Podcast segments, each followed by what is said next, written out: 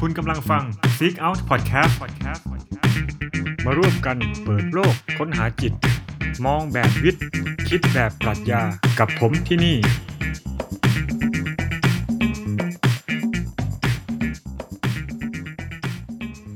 สวัสดีครับ พบกันอีกครั้งนะครับ กับผมเป้ปิยนัทนะครับ ในรายการ Seek Out Podcast เปิดโลกค้นหาจิตมองแบบวิทย์คิดแบบปรัชญานะครับ ก็หายก็ไปนานเลยหลายเดือนเลย ก็ทำอย่างอื่นครับทำนู่นทำนี่เขียนทีเสร็จนได้ส่งเสร็จแล้วนะครับปอเอกอะที่อินเดียพอหายไปนานตอนนี้กลับมาอยู่ไทยแล้วนะครับ วันนี้จะมาคุยกันเรื่องปรัชญาจิตนะครับ ถือว่ามาปูพื้นฐานกันเลยทีเดียว ก็ขึ้นหัวเรื่องไว้ว่าเป็นเรื่องเกี่ยวกับปรัชญาจิตนะครับ ก็คือว่าระหว่างแนวคิด2อย่าง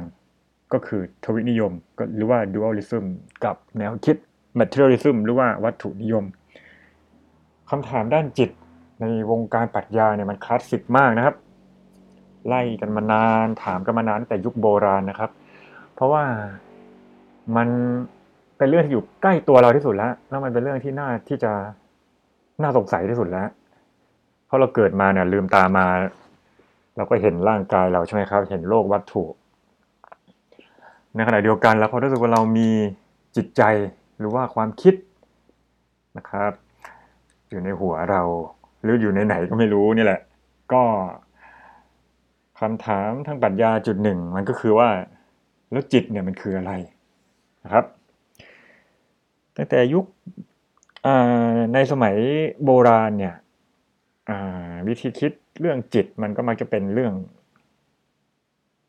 หรือว่ามักจะเป็นความเชื่อในแง่ที่ว่าจิตนี่มันคือจิตวิญญาณเนาะหรือว่าโซ หรือว่ามันจะเป็นแนวคิดในแง่ศาสนาเนี่ยก็คือทุกศาสนาโดยส่วนใหญ่ก็จะเชื่อเรื่องจิตที่อยู่เหนือจากวัตถุในแง่ในแง่ที่ว่าเวลาเป้าหมายทางจิตวิญญาณและเป้าหมายทางศาสนาเนี่ยโลกวัตถุนี่มันของปลอมเนาะมันเป็นของชั่วคราวบ้างมันเป็นของไม่ไม่จริงแท้บ้าง มันเป็นเป็นมายาบ้างนะครับ แต่จิตหรือดวงวิญญาณบริสุทธิ์เนี่ยแหมมันคือสิ่งที่อยู่ เหนือการเวลา เหนือเหนือโลก ตายไปแล้วไม่พอเอาจิตดวงวิญญาณนี้ไปกับเราด้วย ทีนี้จะเป็นศาสนาแบบไหนก็แล้วแต่นะครับ มันก็จะมีทั้งศาสนาที่มองมองโลกเป็นเส้นตรง คือ เราตายแล้วแล้วก็ไปอยู่พระเจ้าอะไรประมาณนี้นะ อันนี้พูดโดยคร่าว แล้วก็มีทั้งศาสนาที่มองเวลาเป็นวงกลม หรือว่าเวียนว่ายตายเกิด อ่า ตายแล้วไปเกิดใหม่เรื่อยๆ อะไรอย่างเงี้ยนะ ก็เป็นวิธีคิดแบบจิตอย่างหนึ่งที่มันผูกโยงอยู่กับมนุษยชาติมาอย่างยาวนานที่สุดนะครับ ก็คือแนวคิดที่เชื่อว่าจิตเราเนี่ยเป็นดวงวิญญาณอะไรประมาณนั้นนะครับ อ่าก็ก็อันนี้ก็เป็นเรื่องของ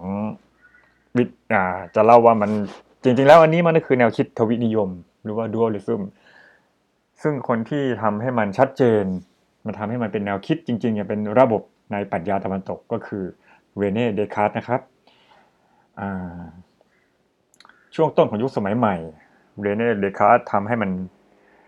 แนวคิดทวินิยมเนี่ยมันชัดเจนขึ้นนะครับ ก็โดยหลักใหญ่ใจความก็สามารถสรุปได้เลยว่า ในทางอภิปรัชญาเนี่ยในทางวิธีคิดว่าสรรพสิ่งทุกอย่างนะครับ ในโลกในจักรวาลเหล่านี้มันมีอยู่สองประเภท ประเภทที่หนึ่งคือสิ่งที่เป็นวัตถุนะครับ ก็มีอยู่ใน time และ space คืออยู่ในเวลาอยู่ในพื้นที่เนี่ยก็คือวัตถุเนี่ยที่เราเห็นเห็นเนี่ยวันหนึ่งก็ย่อยสลายไปตามกาลเวลาวัตถุก็เปลี่ยนแปลงไปตามกลไกโลกวัตถุ นี่ก็คือ ถือว่าเป็นขอบเขตหนึ่ง นะครับที่สรรพสิ่งมี ทีนี้อีกสิ่งหนึ่งนะครับ ก็คือขอบเขตที่มันไม่ใช่วัตถุนั่นก็คือจิตนั่นเองก็คือสิ่งที่ไม่กินที่ไม่กินเวลา อยู่ที่ไหนก็ไม่รู้อยู่ในหัวเราหรืออยู่ในสมองหรืออะไรก็ว่ากันไปนะครับอ่าแนวคิดนี้จึงเรียกว่า ทวินิยมหรือว่า dualism dual หรือว่าทวิแปลว่าสองหรือว่าคู่กันนะครับ นั่นหมายความว่าการยอมรับว่าใน สรรพสิ่งทุกอย่างในจักรวาลนี้แบ่งออกได้เป็นสองประเภท คือวัตถุและอวัตถุนะครับส่วนแนวคิดอีกอย่างหนึ่งก็คือแนวคิด materialism หรือว่าแนวคิดวัตถุนิยม ก็เป็นแนวคิดที่ยอมรับว่าในจักรวาลสรรพสิ่งทุกอย่างมีแค่สิ่งเดียว คือวัตถุเท่านั้น ไม่มีอะไรที่เหนือไปจากนี้นะครับ แนวคิดวัตถุนิยมก็เป็นแนวคิดที่าจะจะว่าจริงๆก็มีมานานแล้วนะครับ คือแนวคิดไอ้ว่าจิตมันทุกอย่างเป็นวัตถุกับเออ มันมีบางอย่างที่เป็นอะวัตถุเนี่ยมันแต่จริงมันก็เถียงกันมายาวนานแล้วครับขนาดเป็นอ่าปรัชญาของอินเดียเนี่ยยังมีเลยบางสายที่เป็นสายวัตถุนิยมนะครับปรัชญาตะวันตกก็มีเหมือนกันสายวัตถุนิยม เพราะฉะนั้นเป็นแนวคิดที่สู้กันมายาวนาน แต่ว่าบริบทการถกเถียงหรืออะไรพวกนี้มันก็เปลี่ยนไปเรื่อยเนาะตามยุคตามสมัย ตามสมัยนะครับอ่าโอเค มาพักกินน้ำมันก่อนดีกว่า อันนี้คือ อยู่ดีๆนึก จะอัดก็เปิดอัดเลยครับ คือผมเป็นสันดานมันเป็นอย่างเงี้ยอย่างหนึ่งคือบางครั้งว่าอยากจะพูดอยากจะทำอะไร ผมไม่ได้เตรียมตัวหรือว่าจดร่างให้ดีซะก่อนนะมันเหมือนกับเอ้ยนึกอยากจะพูดก็ก็จัดเลยเอาละพักกินน้ำมันก่อนเดี๋ยวเรามาคุยกันอีกทีนะครับในเรื่องนี้นะครับว่ามีอะไรน่าสนใจอีกบ้าง คุณกำลังฟัง Seek Out Podcast Podcast มาร่วมกันเปิดโลกค้นหาจิต มองแบบวิทย์ คิดแบบปรัชญากับผมที่นี่ เอ้าโอเค กลับมาแล้วครับ หลังจากพักกินน้ำนะครับ ความจริงไม่ได้พักกินน้ำหรอก มันไม่รู้จะพูดอะไรต่อว่ามันไม่ได้วางแผนนะฮะ แต่ก็นี่แหละ ประเด็นหนึ่งเหตุผลประการหนึ่งที่ผมชอบ พูดสดๆ แค่คิดเพราะว่าจะพูดเรื่องอะไรก็พอ แล้วถึงเวลาพูดพูดเลย เหตุผลที่ผมชอบมันสดดีฮะ คือเหมือนกับว่า เวลาผมเล่าเรื่องอย่างเงี้ย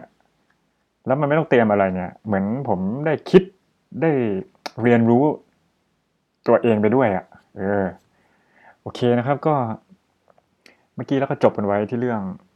อ่าการถูกเถียงว่าจิตมันคืออะไรนะครับอ่าทีนี้เนี่ย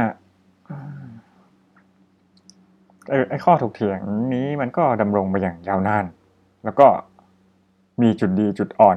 จุดดีจุดด้อยนะครับ ของแต่ละแนวคิดนะครับเดี๋ยวผมจะยกตัวอย่างให้ฟังนะอะเรามาพูดถึงแนวคิดทวินิยมหรือว่า dualism กันก่อนอ่าย้อนกลับไปใหม่นะครับ แนวคิดทวินิยมเนี่ยคือ เชื่อว่าจิตของเราเนี่ยแยกขาดไปจากโลก คำว่าแยกขาดหมายความว่ามันเป็นคนละชนิดอะเพราะว่าโลกกับร่างกายเนี่ย มือแขน หัวใจตับปอดอะไรร่างกายหรือว่าโลกเนี่ยมันถือเป็นวัตถุใช่ไหมถึงจะเป็นสมองเราก็เหอะก็เป็นวัตถุ แต่ว่าจิตเนี่ย มันตรวจจับไม่ได้ไงเวลาเราพูดว่าวัตถุเนี่ยมันคือสิ่งที่ถ้ายุคสมัยใหม่เนี่ยก็คือตรวจจับได้ทางวิทยาศาสตร์ใช่ไหมฮะเขาเรียกว่ามัน objective มันเป็นวัตถุวิสัย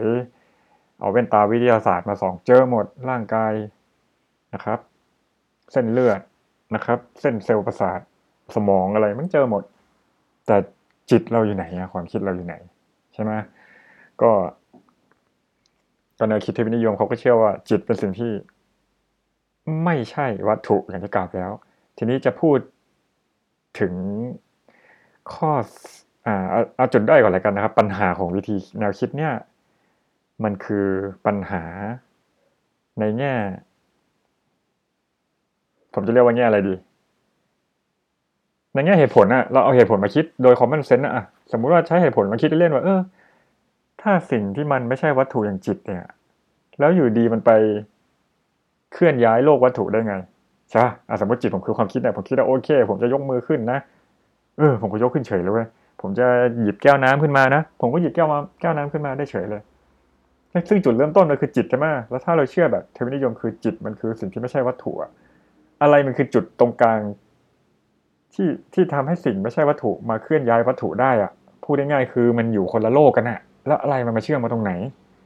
นะนะนักปัญญามันคิดอะไรแปลกๆแต่ว่ามันจริงนะมันเป็นคำถามที่เราไม่เคยถามใช่ไหมปกติอะพอเรานึกจะทำเราก็ทำได้เลยยึดยกมือแล้วก็ยกได้เลยนะฮะแต่นักปัญญาเนี่ย มันคงว่างจัดนะมันคิดจะถามว่า เออ แล้วสิ่งที่เป็นที่ไม่ใช่วัตถุอย่างจิตเนี่ย มันมาเคลื่อนย้ายโลกวัตถุได้ไง นี่คือคำถามที่นักปัญญาต้องตอบให้ได้นะครับ นี่ก็เป็นจุดอ่อนหนึ่งของทวินิยมนะทีนี้ จุดเด่นของทวินิยมคืออะไร ไม่รู้นะในความคิดผมนะ ผมไม่รู้เหมือนกันแต่ ผมว่ามันจุดเด่นของทวินิยมคือมัน มันมีจุดแข็งตรงที่ว่ามันมันตอบคำถาม โดยสามัญสำนึกของเราในฐานะ บุคคลที่หนึ่งได้อะเพราะว่าจิตเราเรามีเนี่ยในทางวิทยาศาสตร์ในทางอะไรอย่างอื่น มันจะตรวจจับไม่ได้อะไรช่างมัน แต่เราเชื่อว่าเรามีอะเราในฐานะเป็นผู้เดียวที่เป็น authority และเป็นเจ้าของของความคิดเราทั้งหมดเรารู้มันมีเนี่ยแล้วด้วย common sense อันนี้พูดอย่างง่ายๆเนี่ยเอาเอาจริงๆนะตอนเด็กตอนเด็กมาหรือตอนอะไรที่ผมมีชีวิตเราผมก็เชื่อว่าจิตเรามันก็เป็นดวงๆนะมันก็แยกออกจากวัตถุมันอยู่ในหัวเรา สมมติเราไปให้หมอผ่ากระโหลกผ่าสมองมาดูเราก็ไม่เจอใช่ป่ะว่าจิตมันอยู่ไหน ผมก็เลยคิดว่าแนวคิดเทวินิยมเนี่ยมันโดยคอมมอนเซนส์มันเหมือนเหมือนมัน มันใช่อะ เออว่าเรามีชีวิตภายในมีโลกภายในจิตใจความคิดของเรามันอยู่ข้างในอะเออ แต่ก็อย่างที่บอกนะฮะข้อข้อด้อยคืออ้าวเมื่อกี้ถ้ามันเป็นอย่างนั้นจริงแล้วมันไปเคลื่อนย้ายโลกวัตถุได้ไง ดังนั้นแล้วนะครับ ยุคสมัยก็เปลี่ยนไปนะครับ จนถึงโดยเฉพาะในยุคสมัยใหม่เนี่ยมีความรู้ทางวิทยาศาสตร์มีอะไรหลายๆอย่างมาเนี่ยแนวคิดแบบ materialism แล้ววัตถุนิยมมันก็เริ่มชัดเจนขึ้น เริ่มพูดว่าเฮ้ยก็ในเมื่อมันตอบคำถามไม่ได้ว่าไอสิ่งที่ไม่ใช่วัตถุอย่างจิตไปเคลื่อนย้ายวัตถุได้ไงอะก็ทุกอย่างก็เป็นวัตถุไปหมดไปเลยใช่ไหมความคิดหรือสมอง